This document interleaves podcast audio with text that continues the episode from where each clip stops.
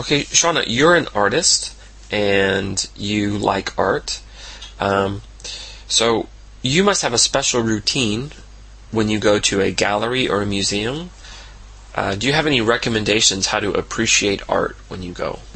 Yeah, sure. Um, I think people tend to follow a specific ritual when they go into an art gallery, which I think is a bit odd in my opinion.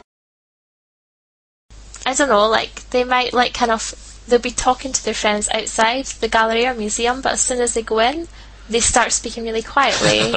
right, right. in like hushed tones, as if it's like you know what you do when you go into church or chapel or temple or whatever. You kind of speak a bit more quietly because you're in a sacred place. People treat the art gallery and the museum as a sacred place, so their voice will go down.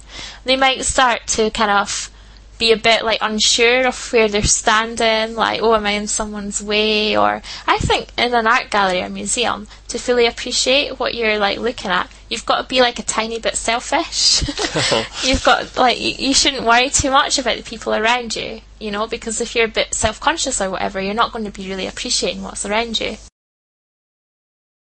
Well, you know, that's really interesting but I thought you were supposed to be quiet. Like I thought if you talk, you know, they'll ask you to leave or you'll be breaking the rules. No, not at all. not at all. Maybe like in a library or something, like at university where people are studying, you're not allowed to speak. But in an art gallery or museum, it's supposed to be quite interactive. It doesn't matter which one you're in.